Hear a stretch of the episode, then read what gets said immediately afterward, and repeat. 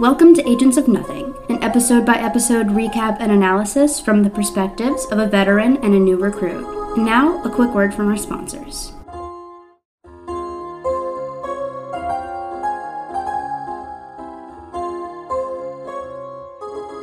Good morning, Agents of Nothing, and welcome to our Agents of S.H.I.E.L.D. podcast. We are your commanding officers. I'm Mariah. And I'm Caroline. And today we're going to be talking about season one, episode lucky number 13 Tracks. The Taylor Swift number. oh my god, it's the Taylor Swift number. It is. so, Mariah, how was your week? God, honestly, it was really boring. Like I didn't do anything. um, it's uh, it's about that time of the month, and I've just been completely zapped of all energy. Yeah. Oh, but it it hailed today. Oh. Like it started raining, and I was in the bathroom, and I kept hearing like these little clinks against the window. Mm-hmm. I was like, oh, it sounds kind of like it's hailing, and then it started coming down. Wow. And it was like, I mean, it wasn't big hail, Yeah. but like I could see the little ice pellets like bouncing off the window, and I was like, what the fuck is going on right now? Wow. In June. Yes, and it went on for a while. Like it lasted a long time. Yeah. Wow. Ugh, so, how was your week? Um, so my week was good. I have gotten some some things together for a music video that will be coming out pretty soon. I'm going to be we were going to be filming it at the beginning of next month. So I got some details together. That's so exciting. I'm really really excited about it. Oh, I don't think we've ever mentioned your music on the podcast. Just Maybe not. just forgot to mention that. Um, so I'm a musician. uh, I'm a singer songwriter, and I do have some music on all streaming platforms. Let me just plug that real quick. Um, it's under my name, Caroline Stradley. It's called Starter Pack. Put it out in like 2016, and I haven't been able to afford to record anything since, but I managed to score some free studio time a couple months ago, and the song is finally done. So now we're getting everything together to have like a much more fun release, I hope. So, Yay! yeah. I'm it's so gonna be fun. I'm so excited. Me too. Oh my gosh. Fun fact, me and Caroline used to be in a band together. we did. It was called The Pretty Social. I was the counter manager of a Smashbox makeup counter in a department store, and there was a lipstick shade called Pretty Social. And I was like, that's a good band name. Yep. We're using that. We're like, that's so sick. and then that's that's how I met Aaron. Yep. We broke up the band. Yeah. That's fine. I'm over it now. So, uh, are you able to describe the characters to me? oh shit, I forgot to write that down. Wait, you gotta say who it was written by. Oh, that's so true. that's so true, bestie. This episode was written by Lauren LaFranc and Rafe Judkins. I do know that it is Rafe Oh, now because I heard someone say it. Good. Uh, and it was directed by Paul Edwards and features special guest star Stan Lee as debonair gentleman. Um, so on that note, I think Stan Lee is like the only new character in this episode. Yeah, essentially. All the other ones just die. Yeah. They're not important. One guy, one guy named Russo, and that's all I know about him, except that uh, I didn't trust him from the start. didn't like him. And then we also have Ian Quinn is back, unfortunately. Yeah. So The worst. that's kind of it for the characters. Everybody else is who we know and love. So Yeah. let's just jump into it. All right. This is such a good episode. I'm I'm excited and I am almost certain I'm going to cry like during this recording For real, yeah. cuz I cried writing my notes. Did you really? yes. when I was filling in my like part of the little script and I got to ah, well, I keep getting ahead of myself cuz there's just so much to talk about. we'll get into it. You'll cry Start, later. It's start, fine. Start. Okay. So, we open on just a quick rundown of what the team has found on that motherfucker, Ian Quinn. Skye found him through a $10 million purchase that he made Casual. to a tech and research company called Cybertech Inc. And, like, no creativity in that name. You're a company with over $10 million and you name it Cybertech? I, that's just, like, disrespectful to yourself. Come on. It's so funny. I'm I'm almost certain that it's that way because it was like something in some comic series, but Probably. still. Cyber tech. really? Cyber tech? That's the best you could do? right. I don't know why, but something about Coulson just walking into the briefing room and exclaiming, Ian Quinn, with no further information is hilarious It me. was amazing. I feel like I'm always talking about other podcasts I love on this show, but Recovering Gleek pointed out that on Glee, Will Schuester does the same thing. oh, yeah. He'll walk into the choir room and just go, Glee! and honestly, I love that. I think I need to enter more rooms with a hook like that. You A should. conversation starter. You should just enter a room and be like, Mariah! And then everybody has to start talking about you. yeah. Perfect. Um, anyway, so it's interesting that immediately after this purchase, the company hired an advanced security team to transport said purchase on a fucking train through the Italian countryside. Like, this is a $10 million company that specializes in advanced technology, and they're shipping this super important package of advanced technology with a fucking train. It's so funny because they say it's like because it's harder to track by land or something and it's like but They're you- literally on tracks. liter- but like you li- anyone could see that you purchased the fucking tickets right. like they found you already It's so easy. And like don't get me wrong, I love trains. I think trains are wonderful. But it it just didn't fit.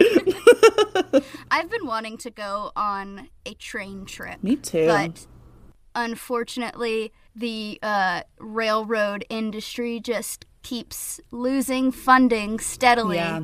so Well, and it's like there's like not really any trains to take you from where you are to anywhere. So you'd have to like Yeah. buy transportation to get to a train in order to take that trip. So it's like double the money and double the time that you would have to like not be working and stuff. Yeah. So. I also get really motion sick. So like I feel like I'm idealizing this thing in my mind and it's probably you not probably hate it. I mean, I'm sure it's it's going to it'll be it would be beautiful, but it, I would probably not enjoy it as much as I think I Yeah.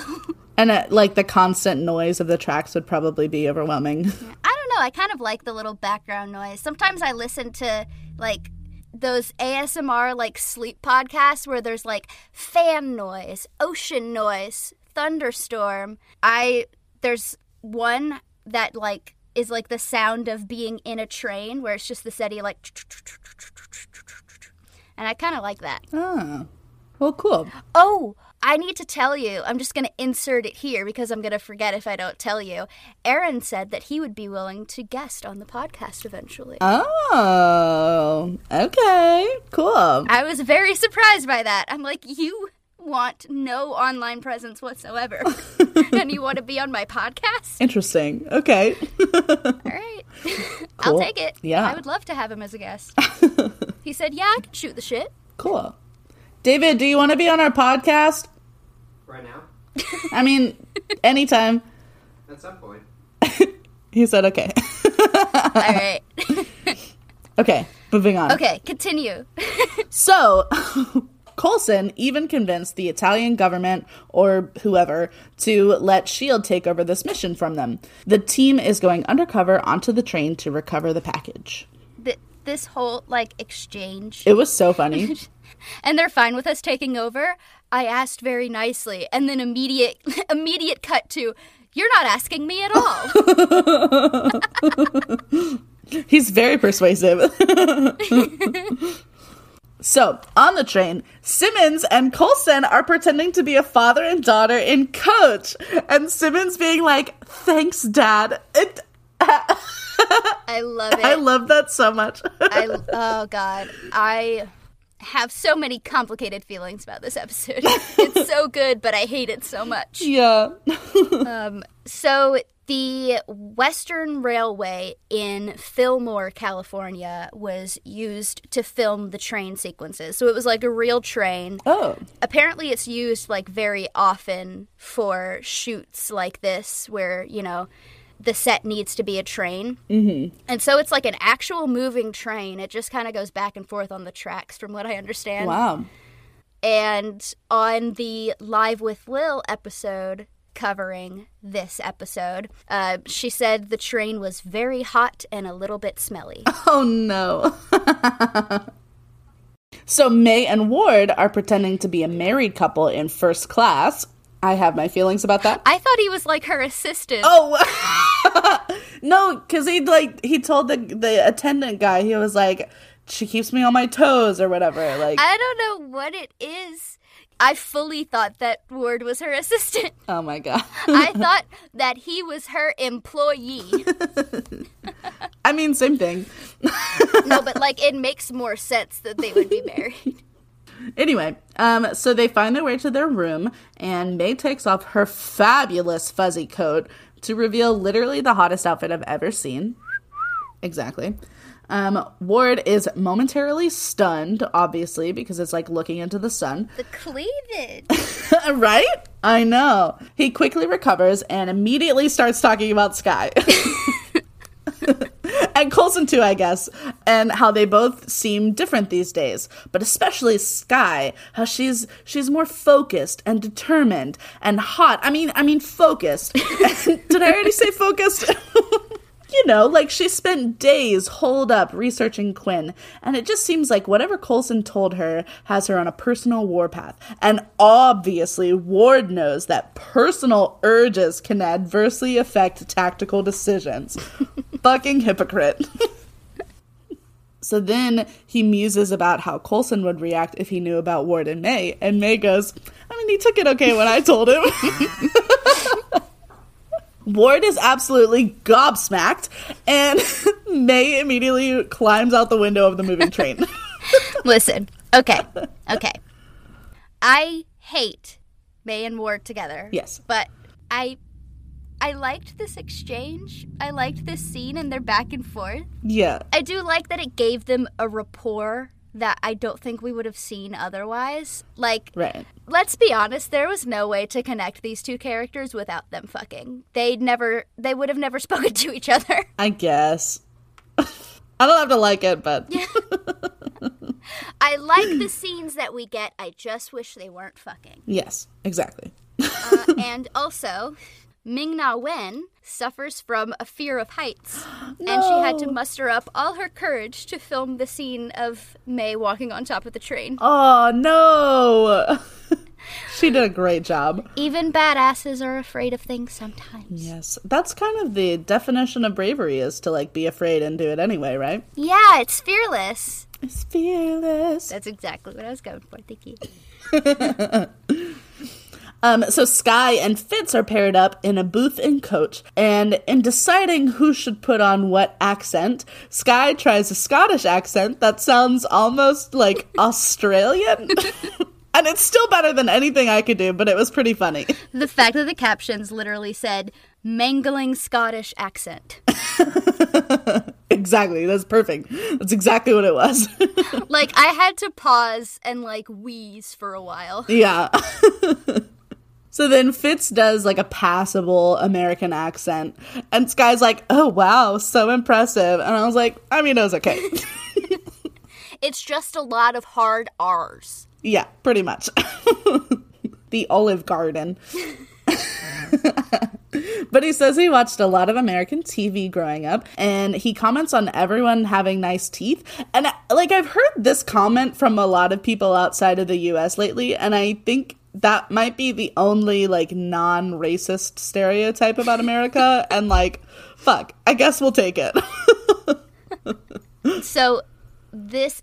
I got like four minutes into this episode, and I chose to pause and write out a very long rant about America's obsession with cosmetic dentistry. Give it to me. So, I'm just going to read it to you because I feel like this needs to be said. This is my platform and I'm going to use it. so, I have a personal conspiracy theory about American dental care. I think that we're way too obsessed with cosmetic dentistry. Uh-huh. First of all, what we Americans consider the ideal white for teeth is not natural at all. Oh, no. And it's actually pretty damaging to our teeth when we try to reach that level of white. Yeah. And that's that's just not a color human teeth ever naturally reach. Right. And this might be like a controversial opinion, and I'm not an orthodontist, so I don't know. While I do think braces can be beneficial, I absolutely do not think everyone needs braces. And our obsession with straight teeth is bizarre.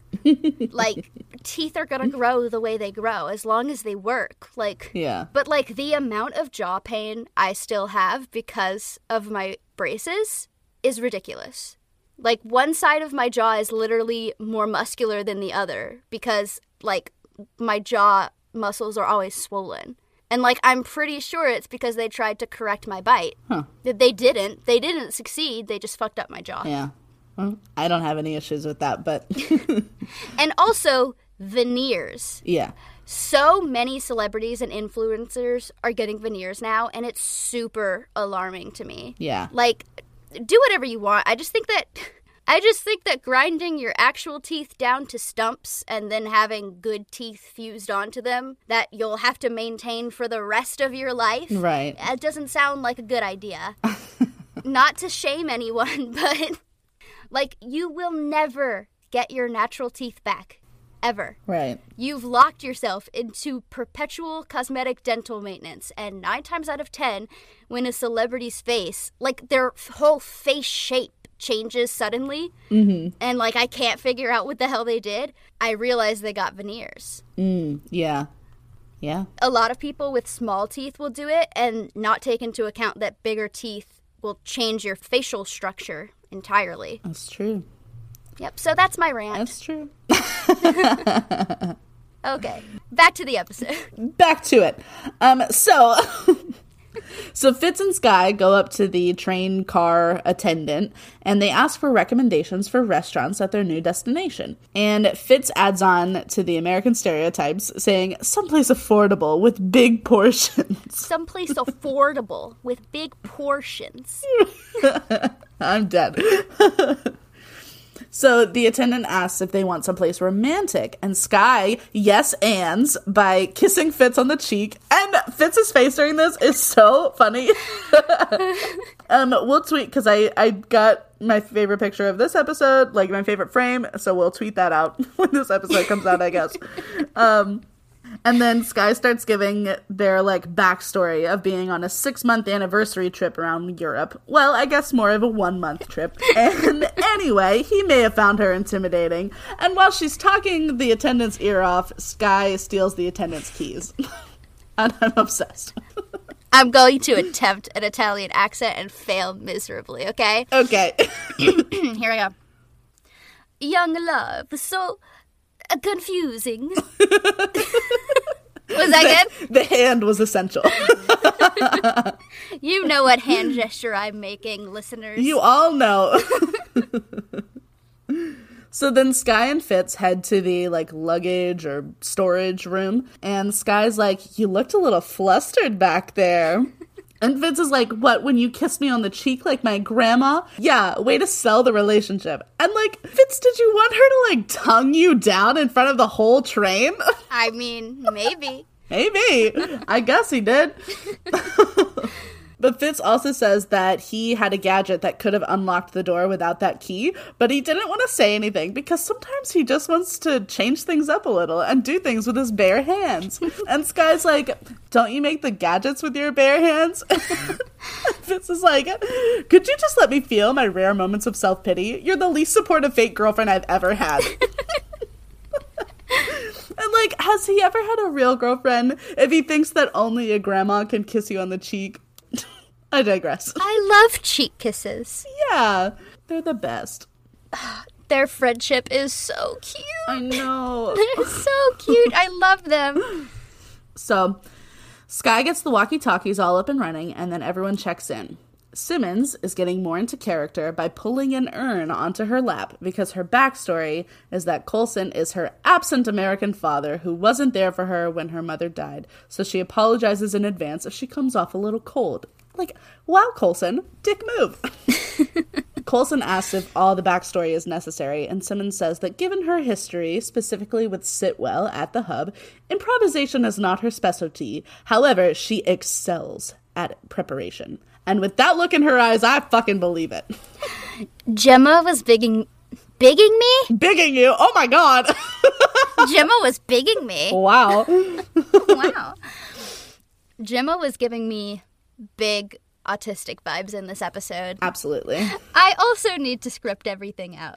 If you'll notice, like the first few episodes where I just kind of ramble and I don't really make a point, that's because I didn't write everything I wanted to say down. And so my brain went empty. Yeah. Um, but the little fun fact about this scene Elizabeth and Clark both wanted to wear glasses. Uh, so they tried to settle it with rock, paper, scissors and they tied on multiple rounds. so they decided they would both wear glasses. I mean, which makes sense. Bad eyesight's genetic, isn't it? Yeah, that's even better. That's perfect. Um, but then Fitz tells them over the comms that the guy is heading their way. And Simmons suddenly looks terrified, but launches into her character's speech, calling out absent American Daddy Coulson for not being there for her or her dead mother at their two story Victorian house at the Cotswolds. but he couldn't even give her a moment, what with his banking job requiring him to travel to the States Tuesday through Saturday every other week. It's so specific. It's incredible. and then Stan Lee shows up, a god in his own right, a world builder. and he gives Simmons his condolences and then gives Coulson some righteous judgment. I feel like I'm always humble bragging about like what few connections I have to Marvel, but I did also meet Stan Lee at the same convention that I met J. August Richards at. so cool. I have oh my god, it was so amazing. I I wish I could find the picture that he signed because I put it in a box with all my other posters when I moved out of my parents' house, and now I can't find that whole box. No. It's really upsetting. But um, it wasn't like a, a photograph meet and greet, it was just a signing. And I was like, I was scripting out what I was going to say to him while I was in line. And so when I got up to him, like I had it all prepared, and I was like, I just want you to know that I I've been reading Spider-Man comics since I was 7 and I'm 18 now and your work just means so much to me and I just want to thank you. Aw. And I fuck you not. he literally stood up, leaned over the table, clasped his hand on my shoulder and said, "No, thank you." Aw. Ah! That's so cute. That's so sweet of him. It was one of the best moments of my life. That's amazing. Oh, I forgot I grabbed this. I pulled a big long quote um, from Stan Lee. He did an interview um, talking about this episode. So, again, I'm just going to read it off. Perfect. so he says, Well, I'm glad they invited me because I did the first S.H.I.E.L.D. story in the comics with Jack Kirby. I love the whole concept of S.H.I.E.L.D.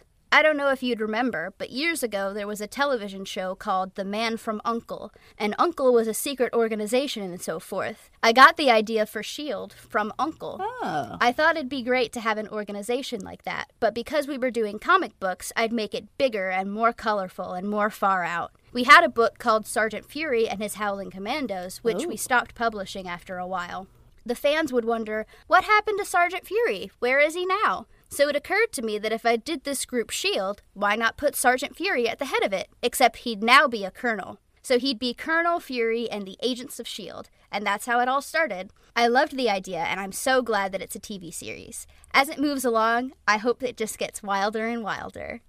Stan, it did. Aw. And then about his character, he said, Yeah, I play a guy sitting on a train, and I see Agent Coulson arguing with Elizabeth. I don't realize that they're putting on an act for some reason that has to do with the story, but I get very upset about the way he's talking to her. and I'm sitting with a couple of young ladies. I don't know who they are or why I'm sitting with them, but they were attractive, so I was very happy to do it. So I get up and I bring the two young ladies with me and I walk over and I give Agent Coulson a little tongue lashing for the way he's been talking to her. And that's my role. I can't wait to see it when it comes out. Aww.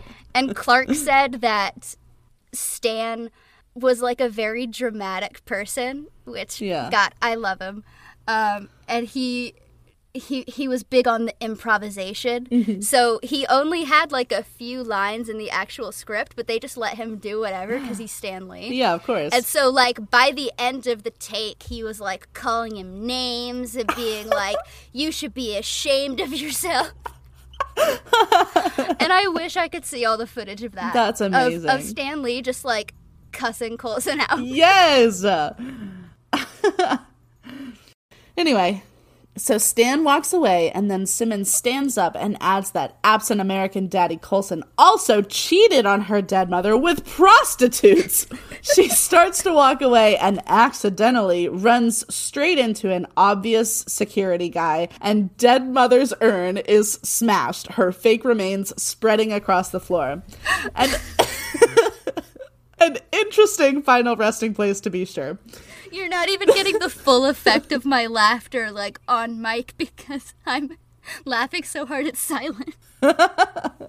And then the security guy walks through the ashes as he Like- steps around Simmons and walks away. He's got like ashy foot. Like, I mean, I know that was the plan, but like, dude, step over. That's her Right. He's got like ashy footprints trailing behind him. Disgusting. That's human remains on your feet. right. Come on, man. I mean, like, I know it's not, but you don't know that. Still, he doesn't know that. so then Coulson joins Simmons on the floor to help her gather up the ashes and goes, Prostitutes? Plural? This undercover scenario is fucking hilarious. it's amazing. She drops her mom's ashes. like, it's like high drama. Yes. she was like, if we're going for it, we're fucking going for it. um one of the uh goofs on the IMDb page I think is just cute. When Simmons is giving her rant performance on the train, when she stands up, you can apparently see Clark moving his lips along with her lines. Oh my god. I'm gonna have to rewatch it. It's cute. Yeah. so then Coulson calms up to May that the security guy is heading her way. May follows him from the roof of the train with like heat signature goggles, apparently. Um, and Fitz reminds May that Cybertech cases contain some kind of polymer that would cause her goggles to read it as black. So then they find the case pretty quickly in the dining car. Coulson and Simmons are enjoying the rest of the train ride. Simmons commenting that she hasn't seen such beautiful scenery since their family trip to southern Thailand. she really went all out with this character building. I love it. And Coulson's like, Would you stop? Literally, no one's listening. but then, literally, no one is listening because their walkie talkies have stopped working. her little face when she goes, Don't you want to hear about all the marine life we saw? so cute. Simmons, baby, I want to hear about the marine life. I would listen to you talk about anything. Please marry me. Become real and be my wife. Yes, Thank exactly. you. Thank, thank you for your cooperation. also, apparently, the scenery was special effects. Wow. I mean, like, it makes sense because they were going through just like a podunk town in California. Yeah. But, God, like, Excellent. Excellent effects. really good. So, since they can't hear anybody, Coulson goes to check on the package. He finds where Ward was supposed to be, but then Ward comes running in. And why is the phrase we've been made so fucking funny every time? He's always like running when he says it, so his voice is shaky, and it just it cracks me up every goddamn time. So Elizabeth Henstridge on Live with Lil said, since it was a real train, the scenes where you see us running about the train and we're all very wobbly, that's real. That train was very rickety. Oh, wow. but also, Ward is being chased by a guy with a grenade, apparently, and he and Coulson have to jump. Also, why do I feel I felt so weird about this? Like I felt like Ward caused this, like he came running out like that and like they they have to jump off the train and then Ward's going to be like, "Now I've got you right where I want you." I just felt like he did it on purpose. I don't know why. Anyway, so they jump off the train in the middle of the Italian countryside, and then the guy throws the grenade after them, but it's just like a burst of purple, and then the train disappears. And there's a literal grenade in this, but no explosion into the logo. What the fuck? this is about the point in season one where I like vividly remember my experience watching the show for the first time and like even stuff on Tumblr. But I remember being so confused watching this episode and like so stressed out. I was like, what is going on? What is going on right now? Same. And another quote from Live with Lil Clark being sassy. Elizabeth goes, Was that real? That someone was really jumping out of the train? And Clark goes, Yeah, did you see it? You should have watched the episode. You fucking dick, Clark. I love you. oh my god. That was unnecessary. it's just a question. Damn. Um, so after the logo, we go back in time to see Ward's perspective of this whole thing. He's getting dressed in a conductor's uniform and he tries to walkie talkie over to May to let her know that he's about to go tag the package with the tracker. Also, like, how do these comms normally work? Like, can everyone hear everything that everyone else hears and says at all times? Do they have to press a button or something? If they press a button, does it only go to the person they're talking to? Like, I just, I just want to know how it works. I imagine it's all connected. It's like there's no secrets on the team, on the mission. Right. It just seems like that would be very distracting if you're trying to like pay attention to like what's in front of you. Yeah, pay attention to what you're doing. Yeah. Yeah, that's like um when I worked at Ulta and also when I worked at Starbucks for very different reasons, I would have that happening all the time. Yeah. At Ulta, we had to wear the little earpieces, like much lower tech, but like kind of like a little spy thing with a walkie-talkie on my hip. Yeah. And uh, you know, it's like to buzz someone in the back of the store and be like, "Hey, do we have this shampoo that they're looking for?" Yeah. So that you don't have to walk all the. It was it was it was convenient. Yeah. But um, having people talking in my ear while I'm also trying to talk to customers was very frustrating. For sure. And then in the drive-through at Starbucks, it a nightmare. I hated I hated so much. Anyway, so May doesn't hear him because this is the exact moment that the radios went static. As he tries to head out, a passenger, a so called passenger, asks him for help with her bag. And he tries to tell her that he'll send someone else to help her because he's too busy, but she insists because it's very heavy. And, uh, like, didn't you get this onto the train yourself? Also, like hasn't the train been traveling for a long time at this point? Have you just been standing in the hallway like waiting for someone to bring your bag from the hall into your room? And if she can't pick it up herself who was the asshole who brought it to her door but not inside? This just it just feels like a trap immediately. But she gave him bedroom eyes so obviously ward fell for it What what I just kept thinking during this scene was like, okay, how long have y'all been on this train? Right. Like, Ward, you didn't even do anything yet. you have not done a single fucking thing on this. just this been like hanging out You the are the worst spy ever. like you didn't do shit but put on a jacket.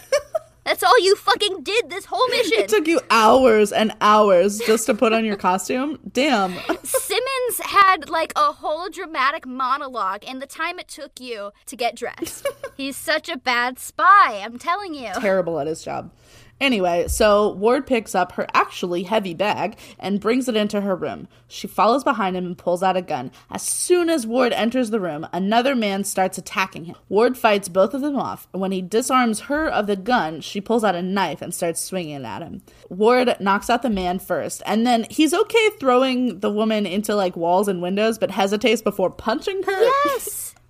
I'm just confused that that's the line he doesn't want to cross, but he does knock her out too, so I guess it's fine. Dude, I'm so glad that it wasn't just me because, like, his hesitance to punch the woman fighting him is low key offensive. Yeah, Like, oh, I can't hit a girl. Like, bitch, she was holding her own against you. Right. Treating her any different than the man fighting you it does not have the effect that you think it does, my love. No, it doesn't. and again, you were just throwing her around the room. Like, For real. Like she was just throwing you around the room. Yeah. She was trying to stab you, but you're like, "Mm, I can't punch can't a girl. punch a girl. for for anybody can anybody who's wondering, if you are a man and a woman is literally punching you, you're allowed to punch back. No, for real. Um, moving on. So Ward tries to warn the team that Cybertek already knew that they were there, but no one can hear him. So he goes to coach and he finds Simmons alone. He tells her, "We've been made." I don't know what it is about that phrase. Every time. I I just want to do it. I want to say that just like all the time for no reason. We've been made. I I just call you on a Thursday and I'm like, Caroline, we've been made. and then I just panic for the rest of the night. Just like a random Thursday at 3 p.m. We've been made. They know we're here. So Simmons tells Ward that Coulson went to the dining car to try and find the package. She tries to tend to Ward's knife wound, but he instructs her to instead go to the luggage car with Fitz and Skye and lock themselves in until he comes to get them. Simmons runs away, and as soon as she crosses the threshold, three guys stand up. They are the least threatening looking white men I've ever seen. but they all rush after Ward. Then we see the grenade jump scene again. So Coulson says that making a train vanish is not easy, and I would certainly agree. um, Ward is worrying about the science crew because he told Simmons that he'd come back for all of them. But Coulson says that they'll be fine since May is still there, but then Ward sees May's goggles in the dirt near them, so she must not be on the train either. Coulson picks up the would be grenade and says that it's not a grenade at all. It must be some kind of cloaking device. So then, uh, like, three Jeeps show up. So Ward and Coulson run into the brush to try and make it back to the plane.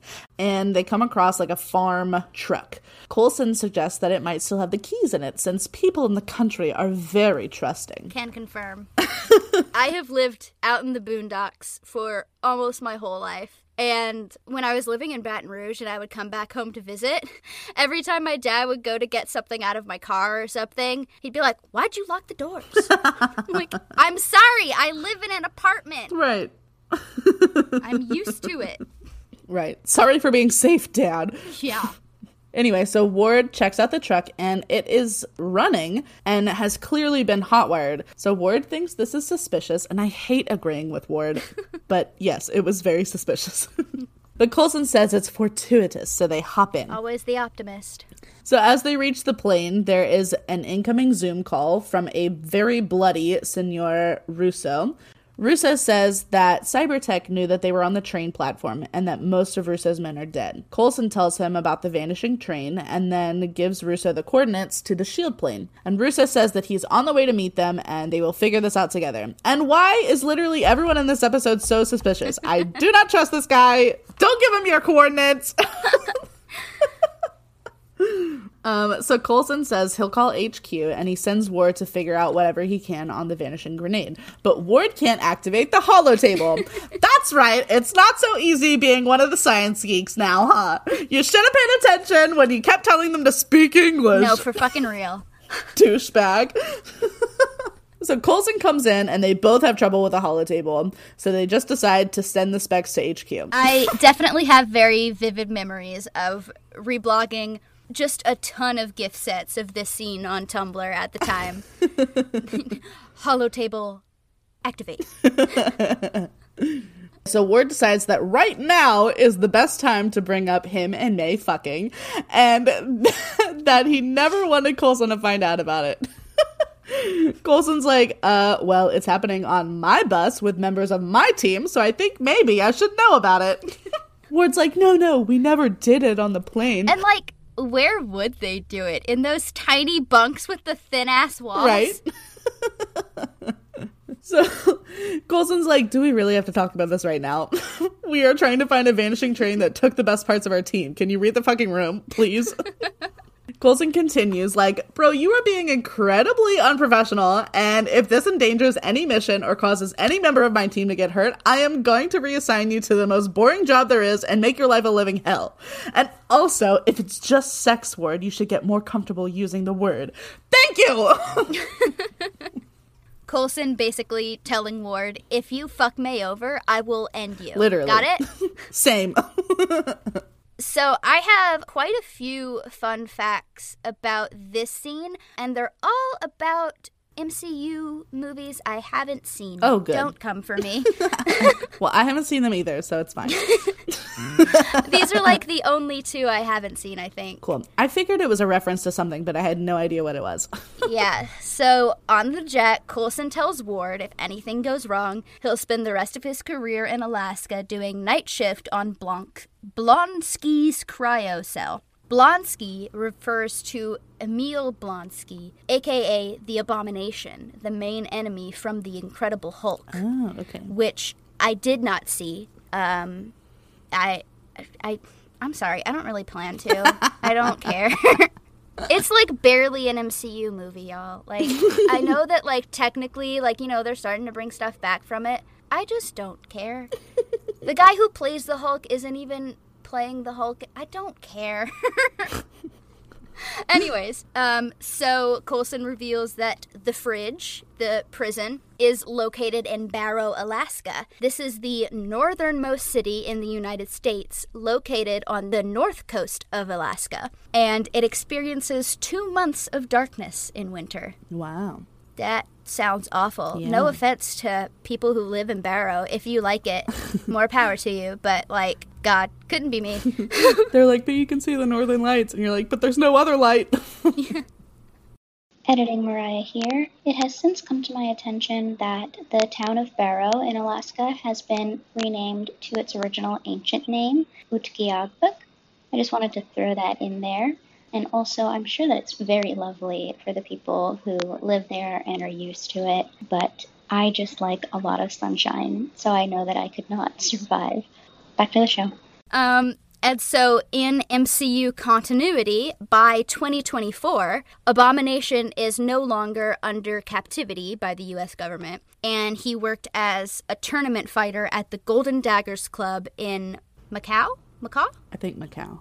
Where he met and befriended Wong uh, from Shang-Chi and the Legend of the Ten Rings. Now, I do care about that and I do mean to watch it. I just haven't gotten around to it yet because starting new things is very hard for me. I, I get caught up in my brain Yeah. and I just need a good excuse to watch it, like a date night or something. Yeah. I'll make Aaron watch it with me.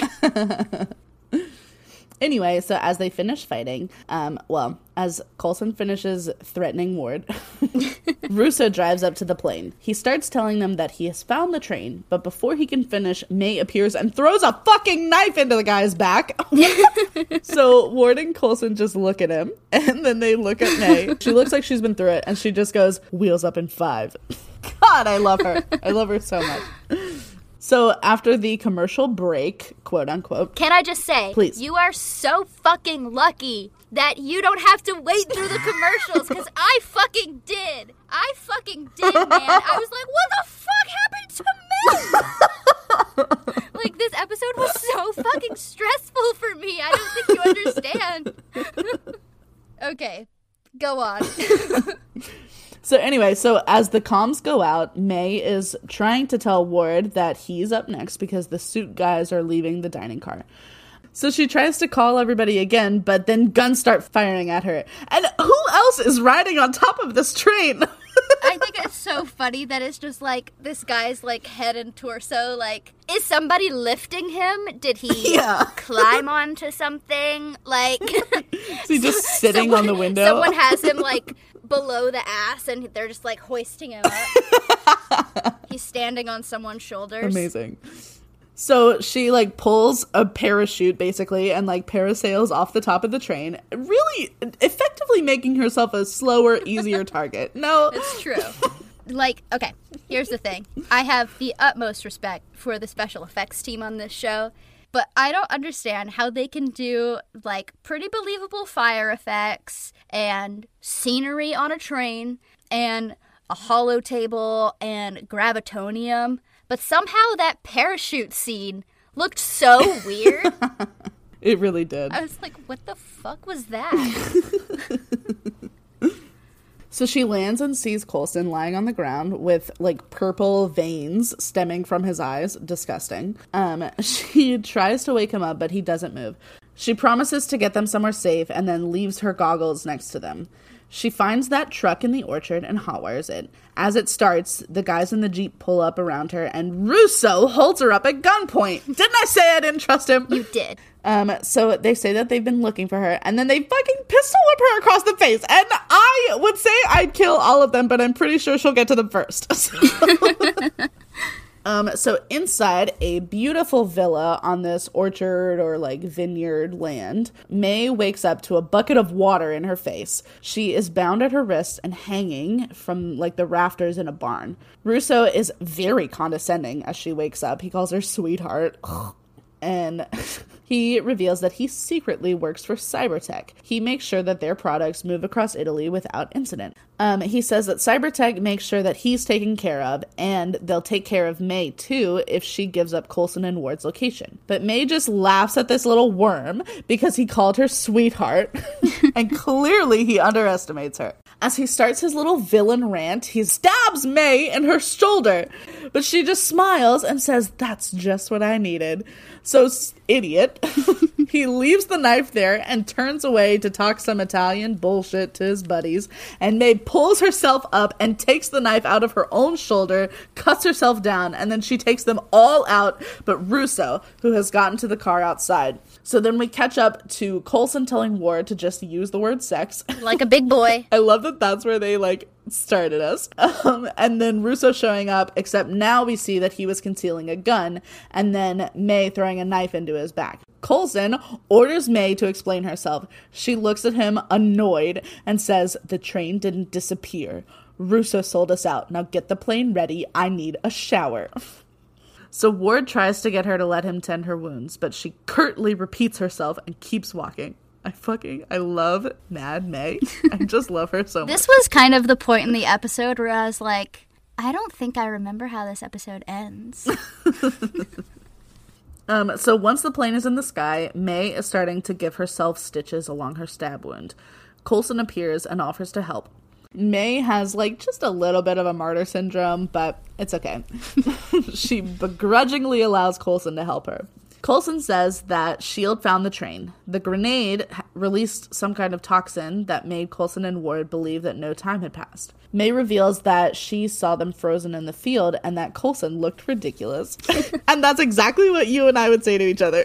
I would take a picture and then make it your contact picture. yeah, it's perfect. It'd be my new lock screen. Um, so Coulson is still extremely worried about the science squad because this was never supposed to be a combat operation. But May tries to quell his fears, saying that they'll be okay. They can take care of themselves. And as they finish bandaging up her wound, Ward sees them like caring about each other and gets jealous. So he hesitates and then he enters the room, saying that they need to reroute the plane. Shield just sent word that the train stopped suddenly in the Italian countryside. And why do they keep saying it like that? they keep saying like the Italian countryside, the Italian countryside. like, is there is there not a place I mean, you you don't say that. Like, I always say Italian countryside, in the Texan countryside? the Louisiana swampland. right. Um, so Ward says that he'll just go ahead and set the new coordinates and they'll touch down in 10. May hops off the table and says she can come help, but Ward brushes her off. He's like, I got it. And he keeps walking. And then May looks guilty. They need to end it. Yes. things are getting weird. Very weird. Like I don't like it. exactly what they said they were going to avoid. It's happening. yes, It's happening now. as always. So then, in the Italian countryside, Ward says that the train has been parked for about 15 minutes, but the agents on the ground have no idea why. Also, no one has seen Fitzsimmons or Skye. So Ward, Coulson, and May break into the train's storage room where Fitzsimmons and Skye had locked themselves in. It's dark and silent at first, and I bet they're all hiding in luggage or something. um, so Coulson sees that the laptops are destroyed with bullet holes. Suddenly, Simmons jumps out and starts shooting and screaming, which uh, was so funny. so Coulson yells for her to stop, and she looks around confused and asks where Fitz and Skye are. Did she lose time too? She did. So then we jump back in time again to when the comms went out, and this time we see Fitz and Skye in the storage room. Skye asks what's the likelihood of the package containing an 084, and Fitz says, no, they may not know what it is, but they know that it came from Cybertek, so it's not an unknown origin. Skye presses a little more about 084s, asking what could be considered an 084 machines, weapons, etc. Fitz says they could be anything. The only real common denominator is that they are always dangerous. And Skye is obviously disappointed by this answer, and Fitz mistakes her disappointment for worry and reassures her that they'll find this package and deal with it, whatever it is. We faced worse and made it through. Big brother Fitz. I love him.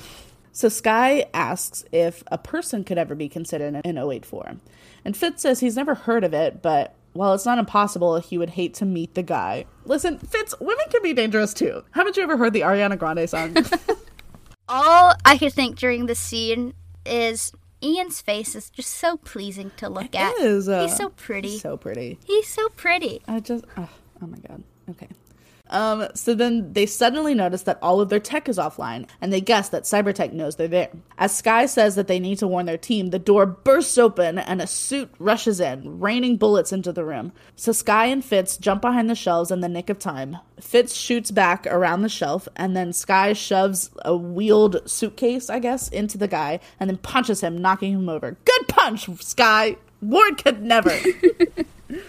The guy pops back up and almost gets to Skye, but Fitz tackles him. Fitz gets knocked down, but he gives Skye enough time to get the suit's gun. As she wields it, the guy pulls out a grenade freezy thing, and just as he's about to like hit the button, Simmons comes running in, yelling, "We've been made!" So she sees the grenade and she pulls the guy into like almost a hug, shielding Skye and Fitz from its blast with her own body. Jemma, the savior. She didn't fucking know what this thing did. I would catch a grenade for you. Literally. Thank you. I'd jump in front of a train for you. and like it just like she I feel like that it just speaks so much to her character because she didn't fucking know what that thing did. She literally didn't even think about it. She just immediately was to like give her life for them. Uh, I love her so much. She's amazing. So Fitz is frozen in fear as Skye rushes to Simmons to check if she's alive. She she is, and Fitz almost collapses in relief. How do they all just know how to check pulses? Like, damn. I mean, like, I know the answer. Like, they have to because they're like cops or whatever. but I, I don't know how to do it. I do. They taught us in in like PE in high school, but you didn't go to a regular high school. I didn't go to high school. you didn't have. PE. I barely went to elementary school. right. so they agree that they need to get out of there, obviously, but they need to move Simmons first. And then Fitz is like, "Look at her little face; she'd be so embarrassed." So cute. Oh, they're so in love. so then they move her into a hiding spot and put their spare night night gun in her hand just in case she needs to protect herself when she wakes up. They put the suit in a box and Fitz shoots him a couple times for Simmons. And then they put that box in another box and then they mail him to themselves and when it arrives they open the boxes and smash him with a hammer. No, because if you if you mail the suit to yourself, then you can copyright it. That's how it works. yes, exactly. Did we ever find out if that was a real thing? Because I'm pretty sure that's not how it works. I don't know. That's just what my dad said. That was like all over the internet for a while. They were like, you can copyright your song by writing it down and mailing it to yourself. I don't think that's how that works. Uh, anyway, um, so then suddenly the train stops. Skye says it couldn't be from their team because she checked everywhere and May, Ward, and Coulson are all gone. So Fitz wonders why Cybertek would be stopping the train before they've reached their destination. They look out the foggy window and see the package being loaded into a Jeep just like Russo's. They know that they are the only SHIELD agents left on the train, so it's up to them to follow that package and hope that SHIELD will follow their extra tracker. While I was watching the episode, I was trying to remember how it ends. And then when it got to this part where they decide to follow them, I immediately was like, "Oh no. Oh no, I remember it now. Oh. I remember this now. Oh no, no, no, no, no, no, no, no. No on so many levels. The dread. I was like, "I do not want to see this." Oh god. I didn't I didn't even know. uh so anyway, so but then we realized that the car pulling up is not the jeep; it is Ian in his stupid little town car. I had like a trauma response to his face. So Fitz activates the tracker so that S.H.I.E.L.D. can find them, but Skye wants to follow Quinn in. She does not want to let him get away again. And Fitz agrees that Coulson would do the same thing, and he would expect them to do the same thing. So Skye asks if Fitz can disable the cars, and Fitz says, with my bare hands. he gives Skye their only night night gun. She starts to refuse because he's going to need it outside, but Fitz insists, and then in a soft voice tells her to be careful. And I'm crying. I love Big Brother Fitz. so Skye says you too, and they head out. They're so little, Little babies. little tiny. If you're not real, then how come I feel this way? Little babies. I've never even seen Bob's Burgers. Is that what it's from? I I'm pretty sure. I just have that meme like implanted in my head. Oh, I hear that audio like all the time, and it's usually like videos of like people's squishmallows or Funko Pops. oh. if you're not real, then how come I feel this way? Little babies. Anyways, Anyway, so Skye sneaks around to the side of the building and she takes out the guard at the back door with a night night gun and heads inside. The guard outside is distracted by a noise and we see Fitz hiding under a car and the face he was making I can't handle it. It was so funny. I want for us to like tweet that out when this episode comes out because it was so fucking funny. So the guard walks back to his post and Fitz gets to work. Inside the house, Skye slinks along the halls undetected and finds the package in a downstairs wine cellar along with like a cryogenically frozen Mike Peterson, oh my god. apparently. Um, so because there was no equipment in existence that would fit to stand in for the hyperbaric chamber, um, the production team had to design and build one themselves. And of course, like in all things on TV, they had to do it very quickly. So much so that the paint was literally still drying when it was wheeled in for filming. Stop. That's crazy. Which it's like, I hope not the paint on the inside. Because Right. then poor J. August Richards is inhaling all those fumes. yeah. And the poor costume designers, they're getting paint all over their damn costumes. um, so Skye is surprised by Ian Quinn saying hello. Skye spins around and points the night night gun at him, but the bodyguard takes it and points it at her instead. Ian recognizes the night night gun from the specs that he used to have Cybertek make their night night grenades. He says that while S.H.I.E.L.D. has been watching him, he's also been watching S.H.I.E.L.D. And then he pulls Mike out of the chamber, and Mike wakes up. Skye is still shocked that Mike is even alive and horrified at the state he's in. He's got burn scars all over him, and he's missing half of his leg. Ian asks if Mike knows who he is and verifies that Mike has received orders. Ian says he bought something that will help Mike complete those orders. I'm terrified. God. it's so awful. It just, he's so like every word he says is so sinister and just like is j- just dripping. like Ugh. pure evil. Like, yes. and just so casual about it. Yeah. It's terrifying. I feel like that's the worst is that like he's evil, he knows he is and he like has no problem just doing whatever the fuck he wants. And it's like, genuinely, like, it's not a. I can believe that Raina thinks that she is doing some great thing for some greater good or like she has some sort of purpose. right. But like, Ian is just doing it because he can. Yeah, absolutely. He knows full well that he is doing something bad, and he like just does not care. Right. He just thinks it, it'll make him another couple million dollars, you know? Yes, And that's all. That's all that matters. that's all that matters to him. I feel like that's what makes him the most realistic villain on this show. yes, and like, not the most terrifying, but like, just like anger, anger build up in the chest, flames, Yes. flames around my head. Yes, I know exactly that feeling you're talking about. I get it.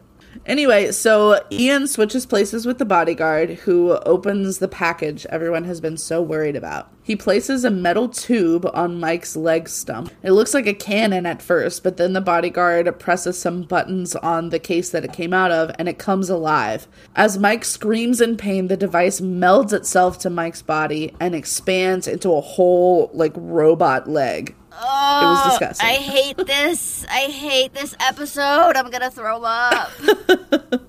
It was so gross. It's Um, awful. it's so bad. I hate it. This next part was so okay. We're just we're gonna get through it together. It's gonna be okay. so Ian is pleased and he sends the bodyguard away. He verifies that Mike is receiving orders from the clairvoyant and is not allowed to hurt Ian. Mike says nothing, so Ian continues. Even if Ian attempted to hurt Mike, would Mike then hurt Ian? And Mike slowly says no. Skye attempts to reach the Mike that she knew, saying, I don't know what they're doing to you, but we have to go. And like, Skye, you literally met Amador. Like, you know what the fuck it means when someone is being controlled like this. Like, you're, he can't. He can't. God. Oh. I was like, I was screaming at the TV. um, so then Ian continues, putting his gun in Mike's hand and aiming it towards Skye. If he asked Mike to kill Skye, would he? Mike sa- doesn't say yes. He says, Those aren't my orders. She's not who I'm supposed to kill. Which I was so relieved at that point. I shouldn't have been.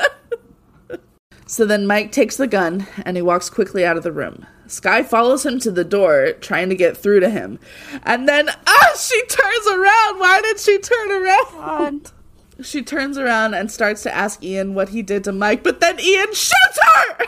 I I had no I had no words. I literally put like 1700 exclamation points. So many exclamation points. I couldn't I could not even verbalize the horror. I just was like you can't you can't like they can't kill her. I know you've mentioned her being in later seasons like she can't be dead. She can't. Ugh. Um Awful. Awful. So then Ian catches her and keeps her from falling at first. He shushes her, which. Why? Why? Why? It's it's just it's so like it's like it's like he's reveling in it. Yeah. It's Like- disgusting. There there was no reason to do that.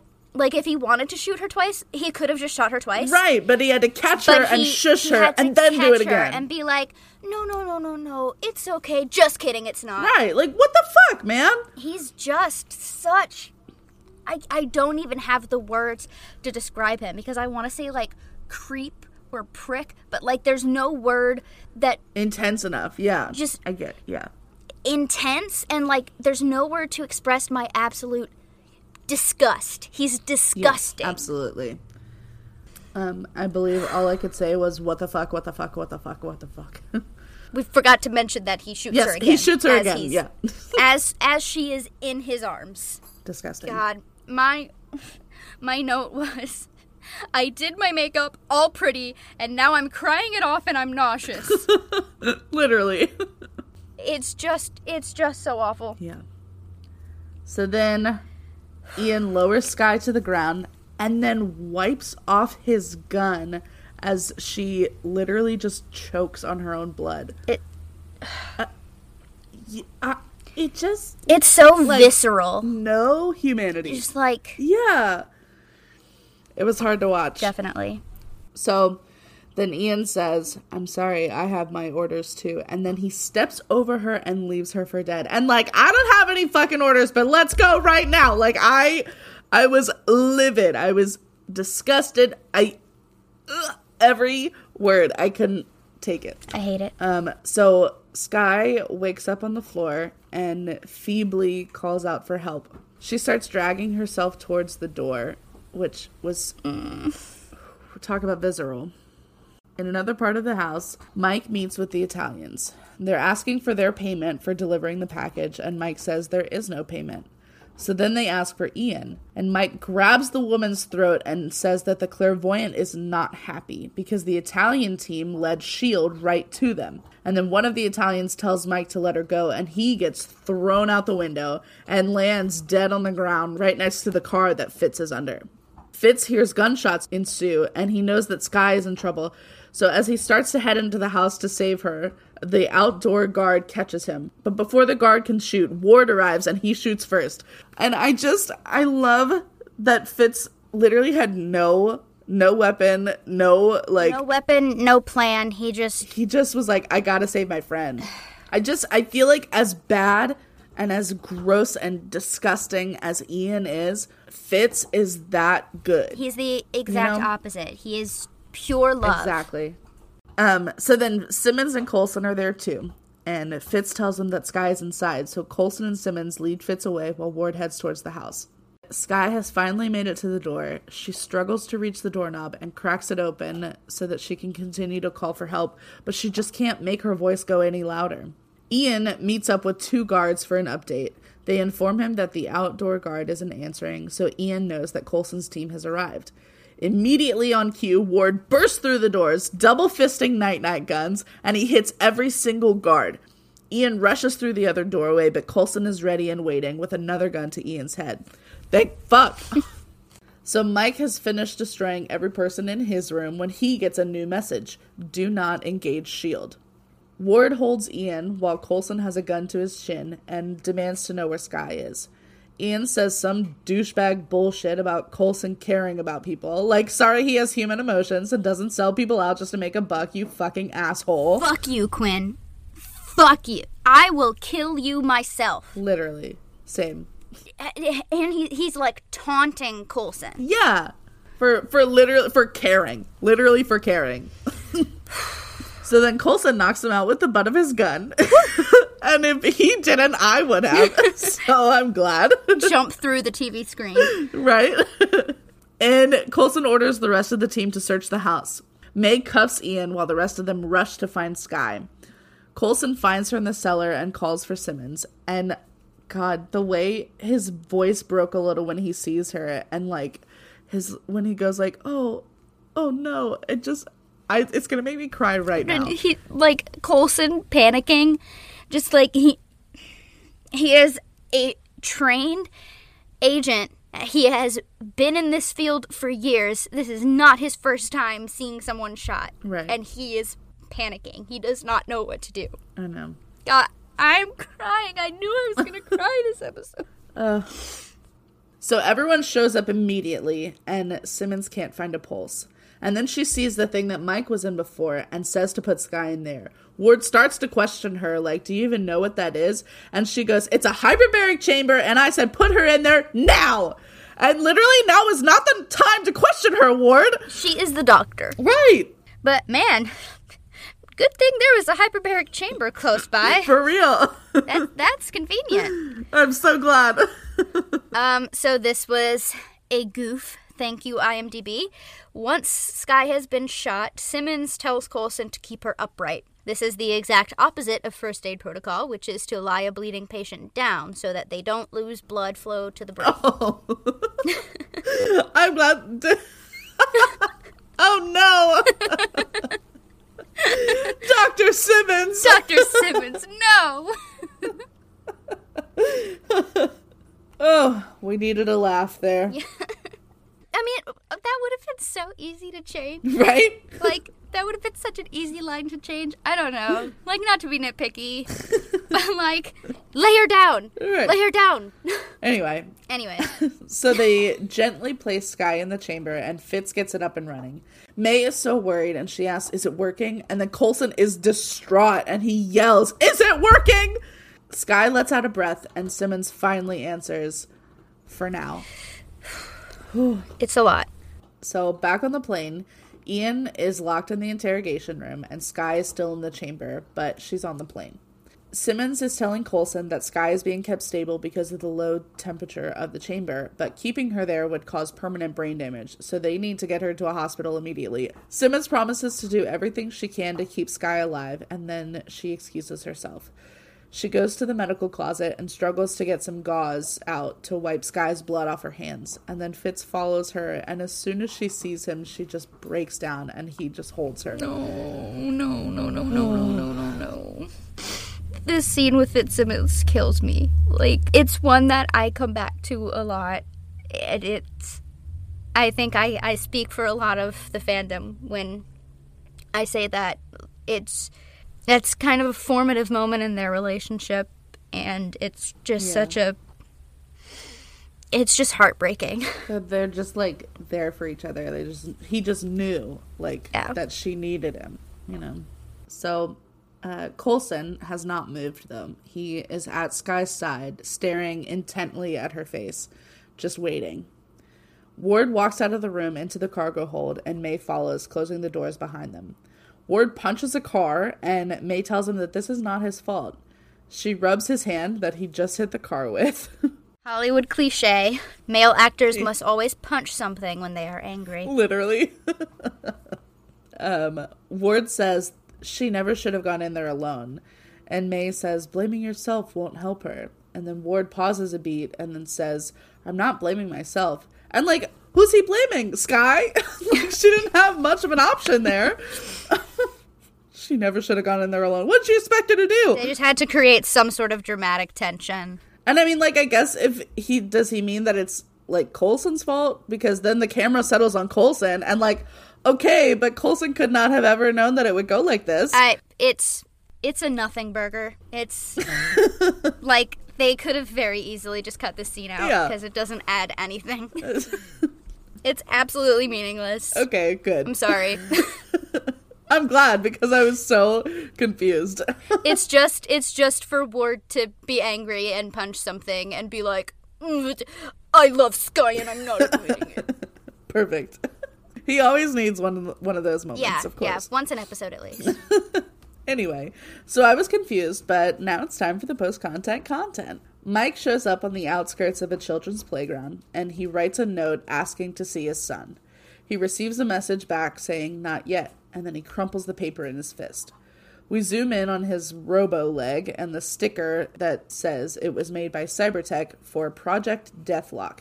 And I feel like I'm supposed to know what that is. I don't know if it's a reference or a foreshadow. I'm not sure. so it's it's his comic book character. oh, okay. I believe Deathlok could be classified as an anti-hero or maybe more sort of a sympathetic villain.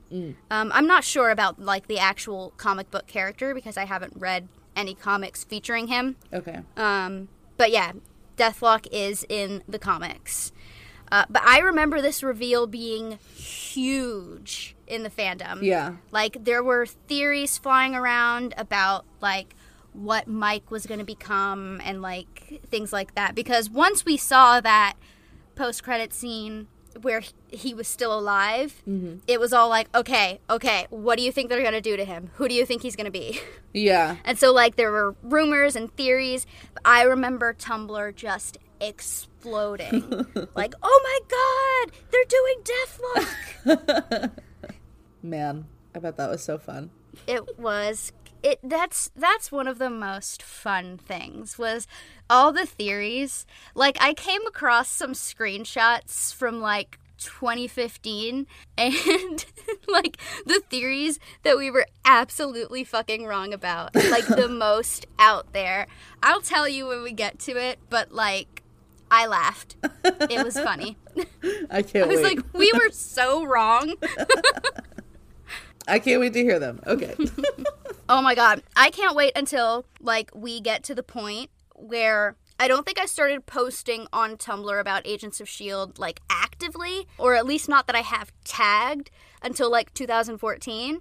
I can't wait until I can literally like look back on my old Tumblr and see like what I was posting Yeah. the night of like the episode and stuff. oh, that'll be fun. I will be reading them aloud. Good. anyway, so Overall thoughts. What we got? um, I believe the only thing going through my mind at the end of this episode was Skye is not dead. Skye is not dead. Skye is not dead. They're not going to kill Skye. It's she's not dead. She's not dead. She's not dead. Um, and also, Is this where Ward becomes a villain finally? Because this seems like an origin story.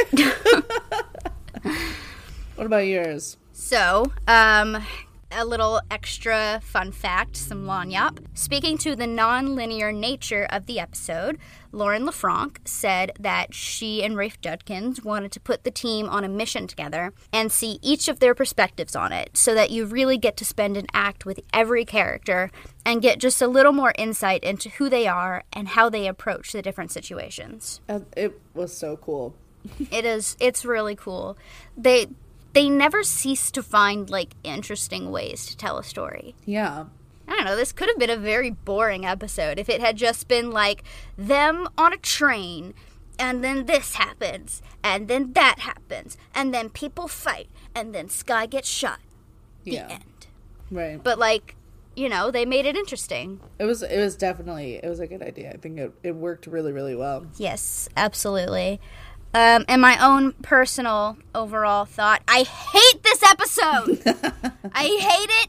It's so good, but I hate it. I hate it. I hate it. I never want to see it again. Please and thank you.